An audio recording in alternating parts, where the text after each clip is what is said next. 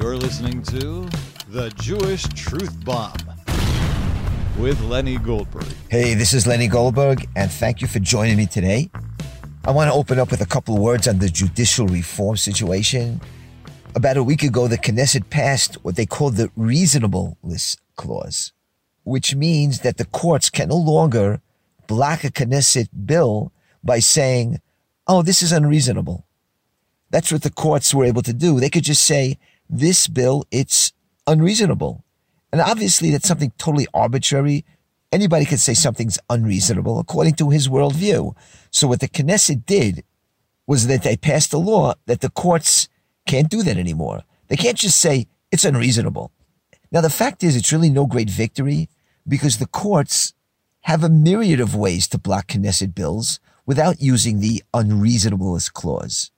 They have this thing called the disproportionate law that they've used a few times, and a slew of other ways that they can make sure that a Knesset bill that doesn't find favor in their eyes won't pass through.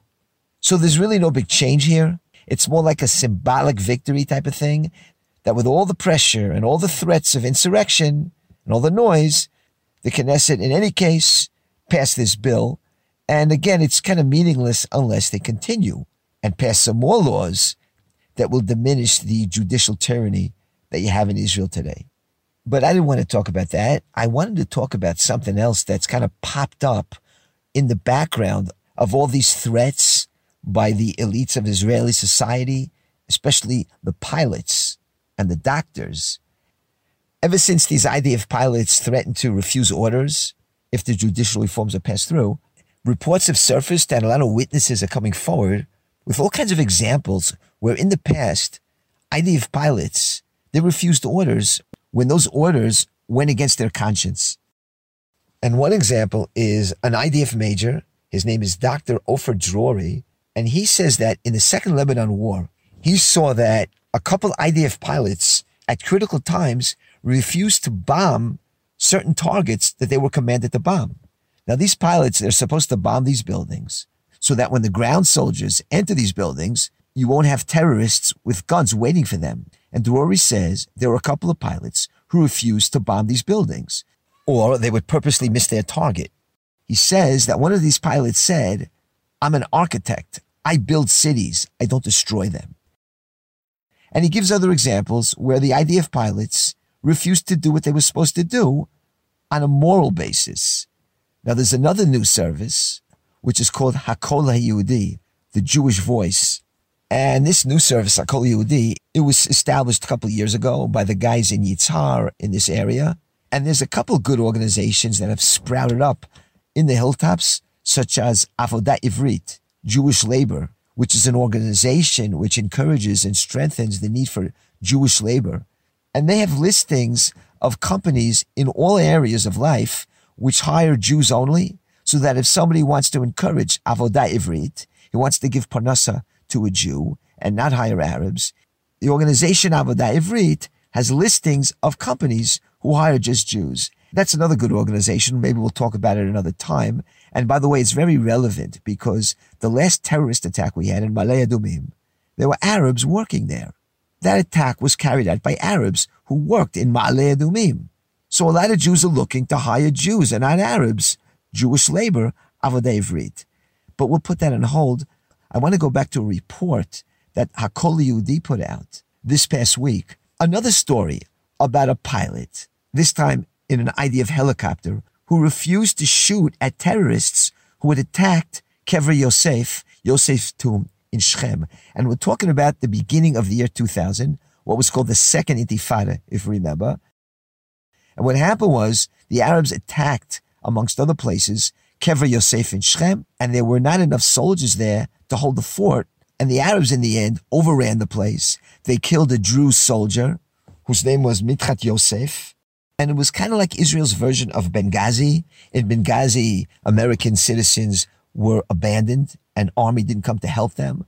Well, in this situation, Israeli soldiers were also not given the necessary help they were needed to be saved. And so the following story was exposed by the Kol Yehudi, and this is what it says, paraphrased from the Hebrew. It says like this: During that time, while Kever Yosef was being attacked, Jewish residents who were on the site and soldiers were witness to the discussions that took place between the Machat, who is the brigadier general on the ground responsible for the safety of the place, and the pilot of the battle helicopter that was hovering above Kever Yosef at the time the Arabs were attacking it.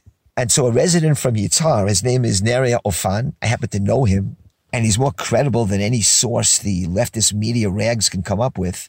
Neria Ofan explains what he heard in the desperate conversations of the Machat, who again was the general on the ground responsible for the safety of Kever Yosef, and the helicopter pilot. And this is what he says. The Machat, the general there, was demanding that the pilot of the helicopter begin shooting on the terrorists who were attacking the area of Yosef's tomb. He was demanding that the helicopters start shooting to protect the undermanned soldiers who were guarding Kever Yosef below. And the pilot wasn't doing it. At the beginning, he claimed that he couldn't see well enough because the Arabs were burning tires and the smoke impaired his visibility. And so he didn't want to bomb indiscriminately because he didn't see well enough.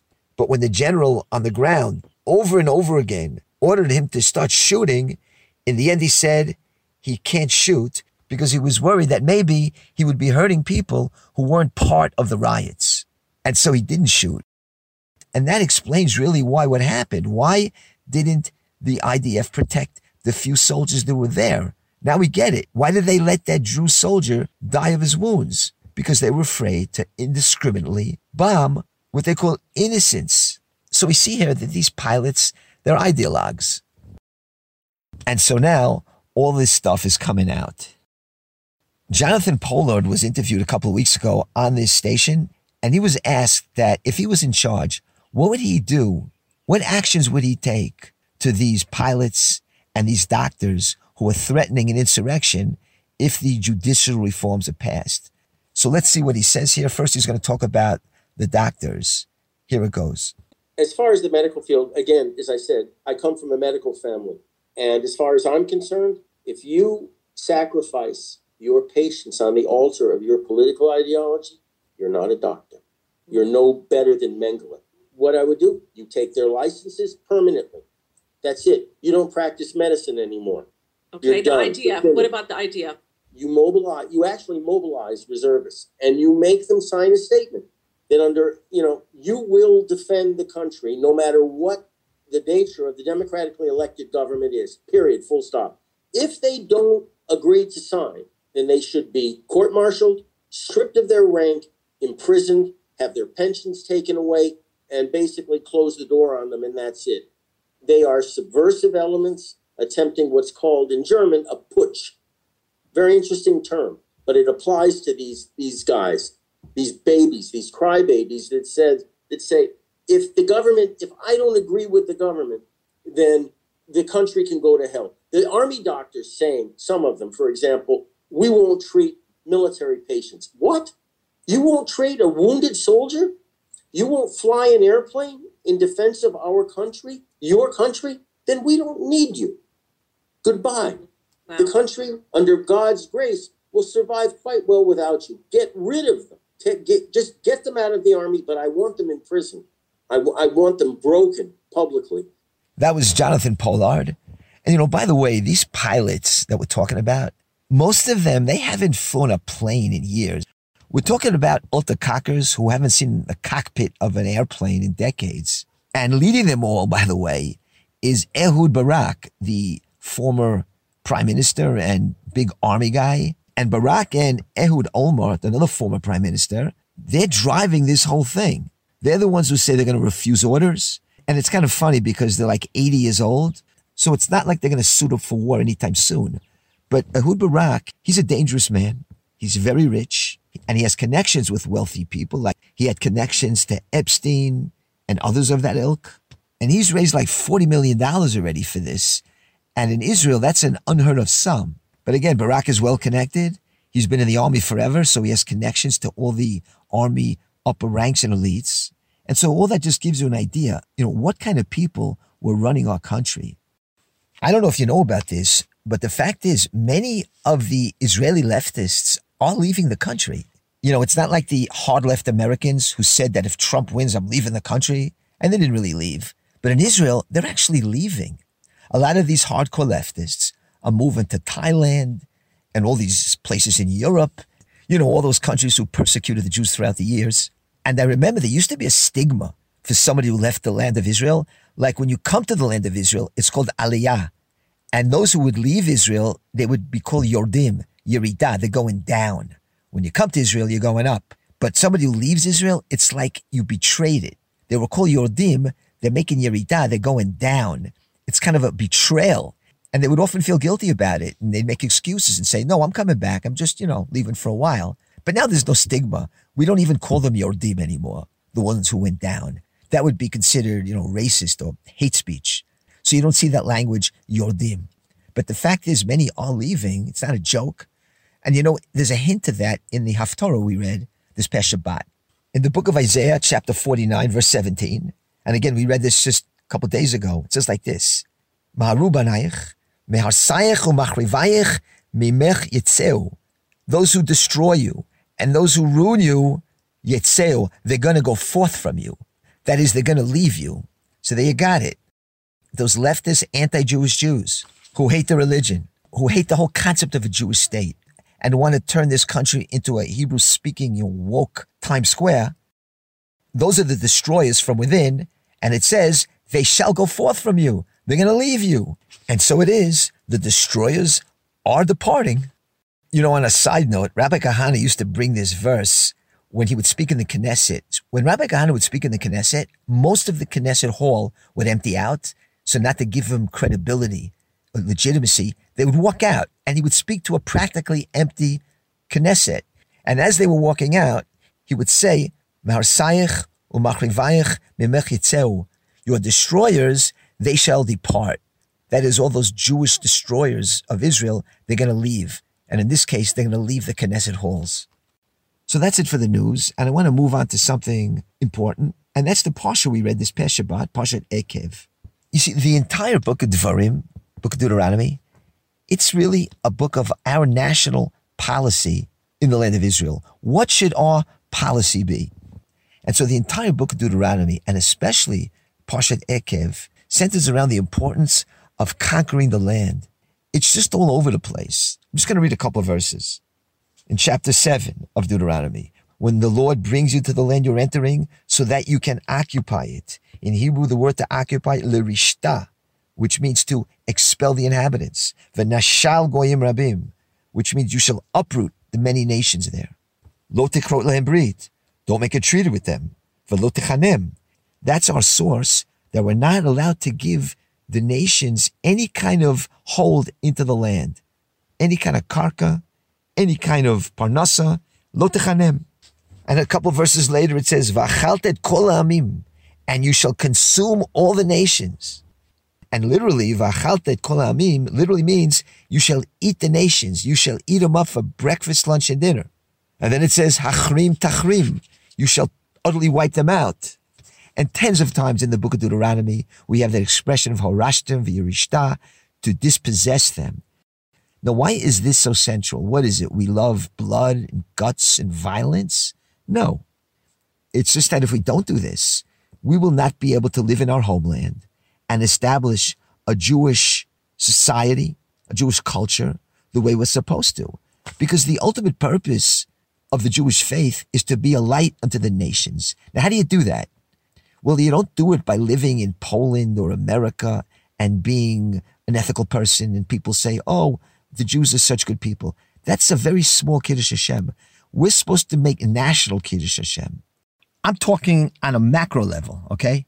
And that's being a light unto the nations, which can only be done in the land of Israel when we set up our Torah society. And then the Gentiles look at us and say, wow, that's the way it's supposed to be. Now I know that there's a God in Israel. Now I know that the God of the Jews is the real thing, that the Torah is truth.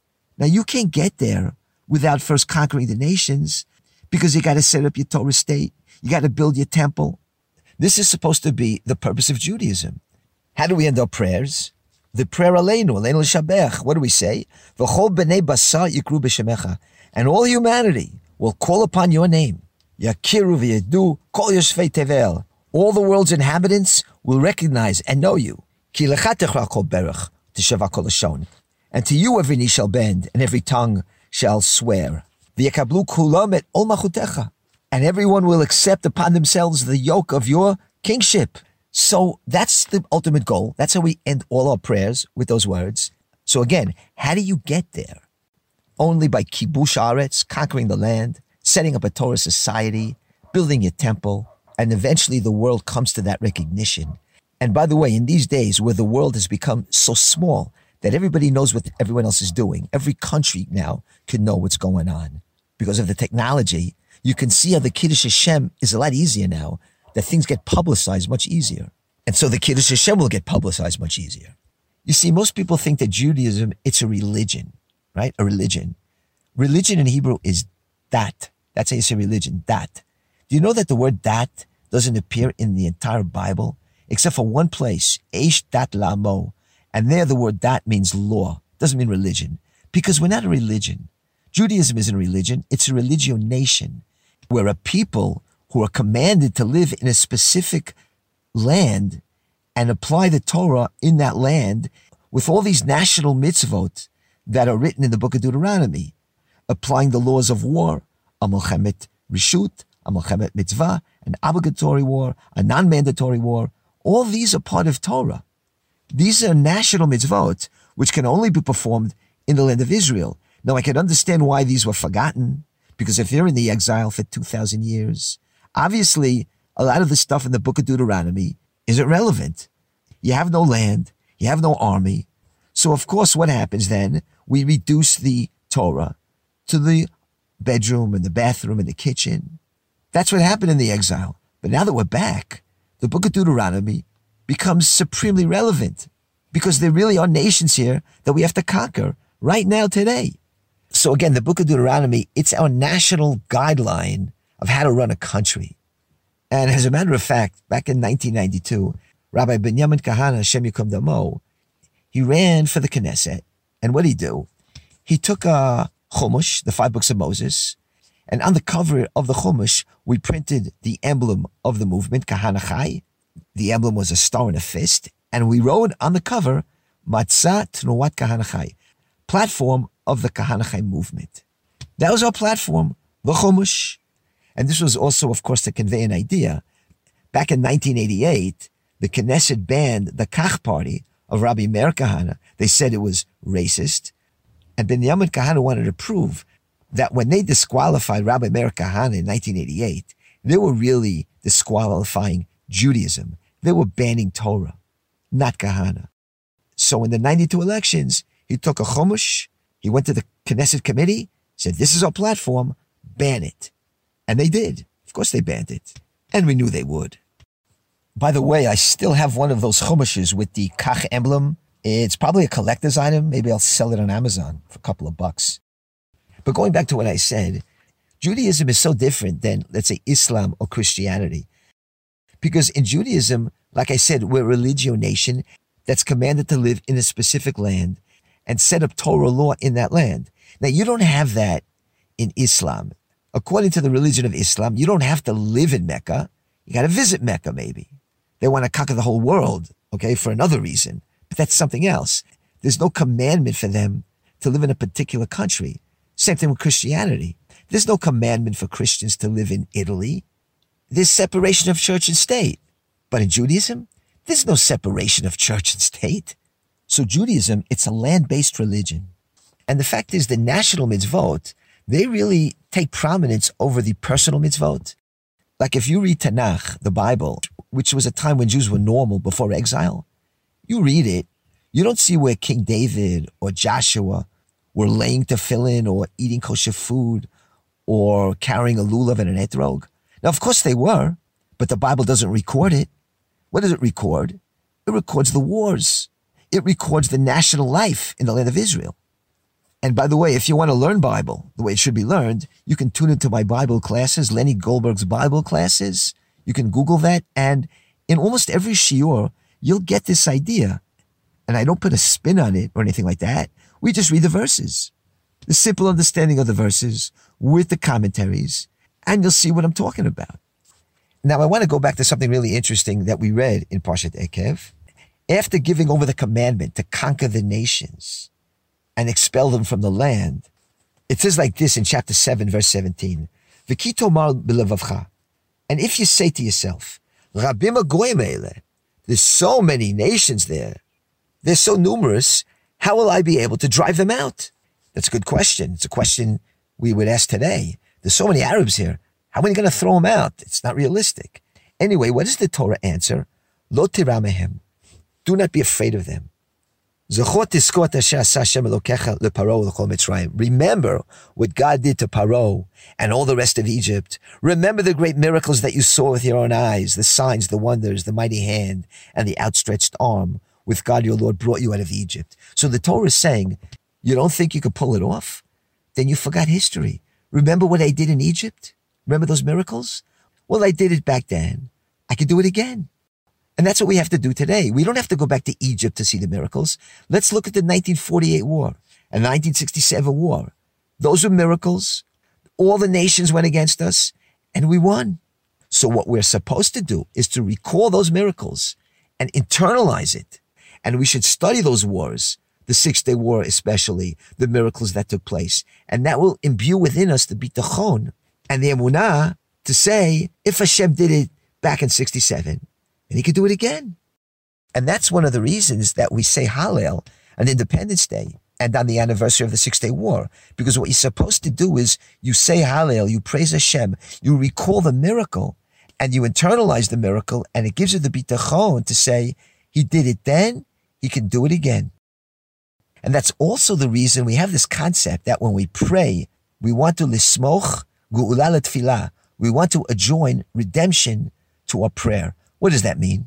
We want to lismoch gu'ula tefillah. We want to adjoin redemption to our prayer.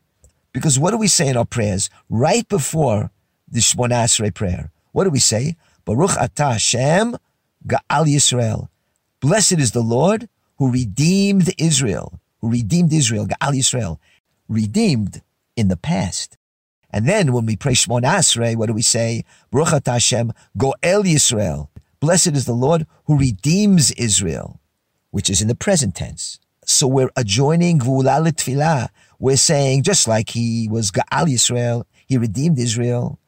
I know in my heart that he can do it again. Go'el Yisrael. So again, we look back at our past, at the miracles that were, and that gives us the encouragement and the koach to continue onward. But what's interesting in the verses we read, where we said, Rabim there's so many nations. How can I throw them out? That's kind of unusual because usually the Torah doesn't do that. Usually the Torah gives us a commandment, whether it's easy or hard, and we do it. You don't have in the Torah a question, well, if I observe Shabbat and I don't work on the seventh day, how am I gonna eat? How am I gonna make a livelihood? Nor does it say, how am I gonna get an etrog? They're very expensive. But here you do have this question. How am I gonna do it? And there's one other place where you have it as well. If you go to Parshat Behar, when we're given the commandment of Shvi'it, that in the seventh year, we're not allowed to harvest, we're not allowed to plant, we're not allowed to work the fields. There as well, we have a similar question. It says, if I don't plant and I don't work the land, what am I going to eat in the seventh year? What am I going to eat? Just like it says here about conquering the land, they're so numerous, the nations, how am I going to drive them out? So regarding the mitzvah Shemitah Shvi'it, what does the Torah say?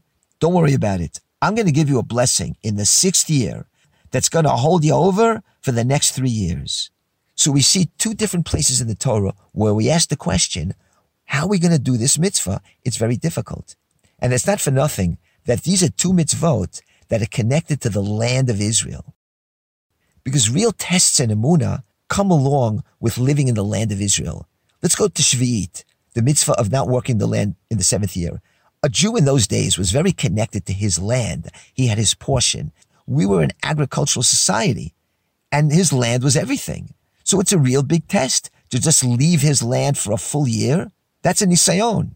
And so is, of course, the mitzvah of conquering the land from the nations. Another big test.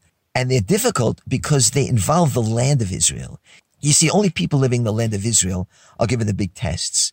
The Jews in Chutz outside the land, not much is expected from them. They don't have to conquer the land. They don't have to do Shvi'it. But the Jews in the land of Israel, they got big tests. So much so that they have to say, How am I going to do it? And Hashem says, you just got to believe. So that's my hardcore aliyah pitch. I'm saying, come to Israel and suffer. What I mean is make aliyah and take upon yourself some tough tests because at the end of your life, you want to be able to say, that was a life. Let's do it again.